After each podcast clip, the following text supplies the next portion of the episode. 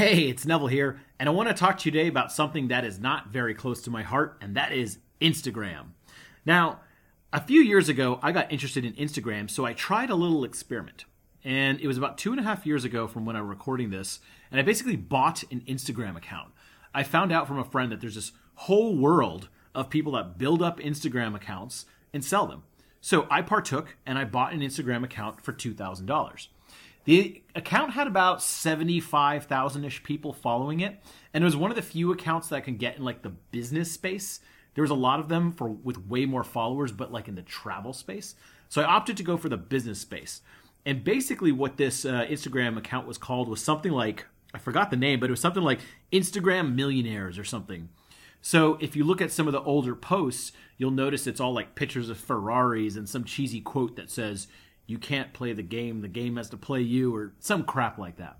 So, anyways, I buy this account, I switch it over to my name, Neville under dash Medhora, and I see what happens if I just post my own picture on them. Am I going to lose a bunch of followers? Are these all bots? Like, what happens? So, I posted a picture of me and a couple of my friends, and I lost several thousand subscribers on that post. So, instantly, maybe three, four, five thousand people unsubscribed. So then I posted again and a few hundred people unsubscribed. Then I posted again, and just maybe under 100 people unsubscribed.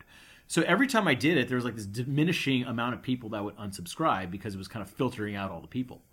So it got down to about 50,000 ish subscribers, somewhere around there.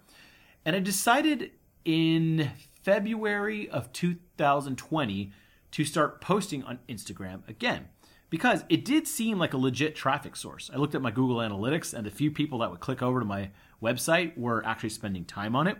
So I was like, let's give it a shot for about a month. So I begrudgingly started posting on Instagram. It is not my favorite way to post. An image that has to be really attractive, you have to have a caption for it. It just didn't go along with my natural vibe, right? I just don't normally post stuff like that. I post personal pictures on Facebook to a degree. I'm even skeptical of what I post over there. But that's about all I want to do. I don't want to make a whole Instagram page. But I tried it for February 2020. And here's what I found out it was really hard to get me to post. I did not want to post.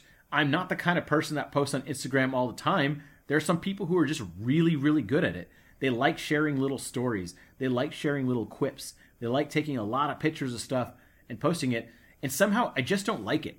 And one of the main beefs I've always had with social media is that the content that you make on social media is not owned by you, it's owned by the platform, okay? So if you post something on Instagram, you kind of don't really own that profile. The Instagram does, aka Facebook. So if all of a sudden the Instagram algorithm stops giving you any love or you get kicked off of Instagram or for some reason they just blacklist you, whatever happens, or ban you, you don't have any say in that because you have signed an agreement, aka their user term agreement, that they own your stuff. So here's the problem with that. A lot of people are jumping headlong into social media, which is great because that's where there's a built-in audience already. You already have an audience if you if you join social media. All your friends, they're your audience. You can just instantly connect them.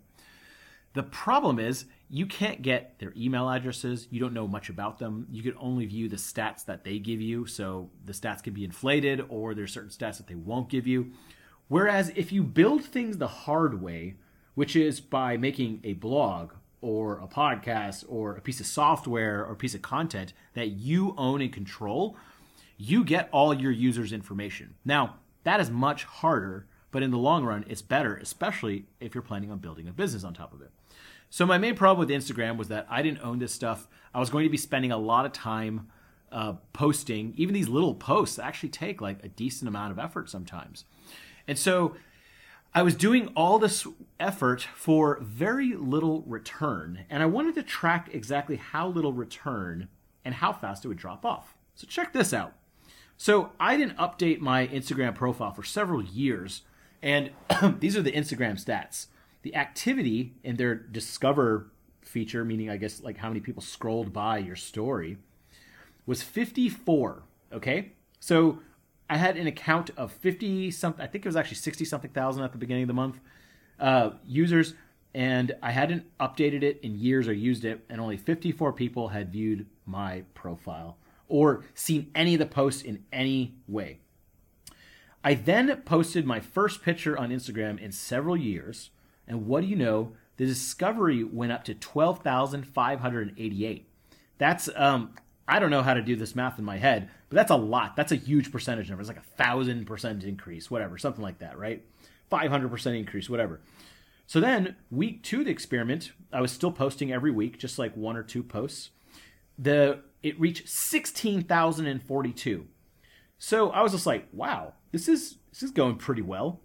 Week three, I was kind of getting tired of posting stuff, and it, it felt like I was trying really hard to post and foregoing time I could have just spent writing actual articles. And the discovery went to 12,513. Okay, interesting. Um, but get this that 12,513, it garnered seven website clicks. That's it. Seven. Now, I don't know exactly how many people are viewing it and who those people are. So maybe those are very valuable website clicks. I don't know. But then look at this. Here's what really scared me and validated that social media is not the primary way I want to market my business. And that's week four of the experiment. So I actually didn't post the last week. I, I, I didn't like it. I didn't want to do it. It was like pulling teeth for me. I wasn't good at it. Get this the account reach went to 87. So just to recap, week one was, sorry, before I posted, it was 54. That's the, how many exposures I got. Week one was 12,500 something. Week two was 16,000 something. Week three was 12,500 something. Week four, 87. It went down to 87 because I wasn't posting. That's over 60 times less traffic because I was not posting. And in that in that amount of time, I barely got more website clicks than before. So before that uh, I started this, the week before, I got 5 website clicks. By the end of the experiment, I got 5 website clicks also. Meaning I did not grow an asset. I spent time and effort, I mean, not a lot, but I spent some trying to build this, and I went right back down when I got off the Instagram treadmill. That was very disheartening because whenever I write a post uh, on my blog and it gets ranked via SEO, month after month, it generally gets more traffic for a period of time. So it actually goes up if I don't do anything, whereas social media goes down if you don't do anything. So that's one of the reasons why I'm not super big into social media on Facebook, Instagram, Pinterest, Twitter, all those things. I do use buffer.com to just automatically upload all my social media posts, and we do it on Monday. I schedule like five, 10 posts for the week, and it automatically posts each day. So if it looks like I'm active on social media, it's just a it's an automated thing. So the conclusion of this experiment was I'm not going to spend a lot of time on Instagram and I'm going to connect it to Buffer and just let it upload, auto upload to Instagram for me also. The other thing I did was I changed the name from Neville under dash Medhora to at copywriting course for Instagram. And the reason I did that was I don't like seeing a bunch of business content on my social feeds, right? I have a whole crowd of marketing people I hang out with. And so there's a lot of just like, hey, buy this, buy this, look what I'm building. And I'm kind of like, I don't want to see that on my social feed. I want to see pictures of puppies and kids and stuff like that, right? So I want to see social stuff, not not all your business stuff trying to promote crap to me all the time. So I didn't want to do that to my friends and I just didn't want to promote that under my own name, so I made it a copywriting course business account. So sorry if I baited and switched you, uh, but if you want to unfollow, that's totally fine. But so from now on, I'm just going to do everything through Buffer. I tried the social media thing; it just did not fit my habits. I don't like being on social media too too much. I just stalk whenever I want to. So that was the conclusion. And I encourage people to still use social media. I think it's an amazing tool. I think social media does stuff that's way better than most platforms out there. I think like Twitter is a better blogging platform. I think Facebook is a better blogging platform. Instagram is a better blogging platform than any platform out there. Blogger.com, WordPress, all that kind of stuff. It's just made content creation so much easier for the masses. But for me, business wise, for the copywriting industry in specific, I think it's just going to be on an automated routine and I'll periodically update manually, but that's about it.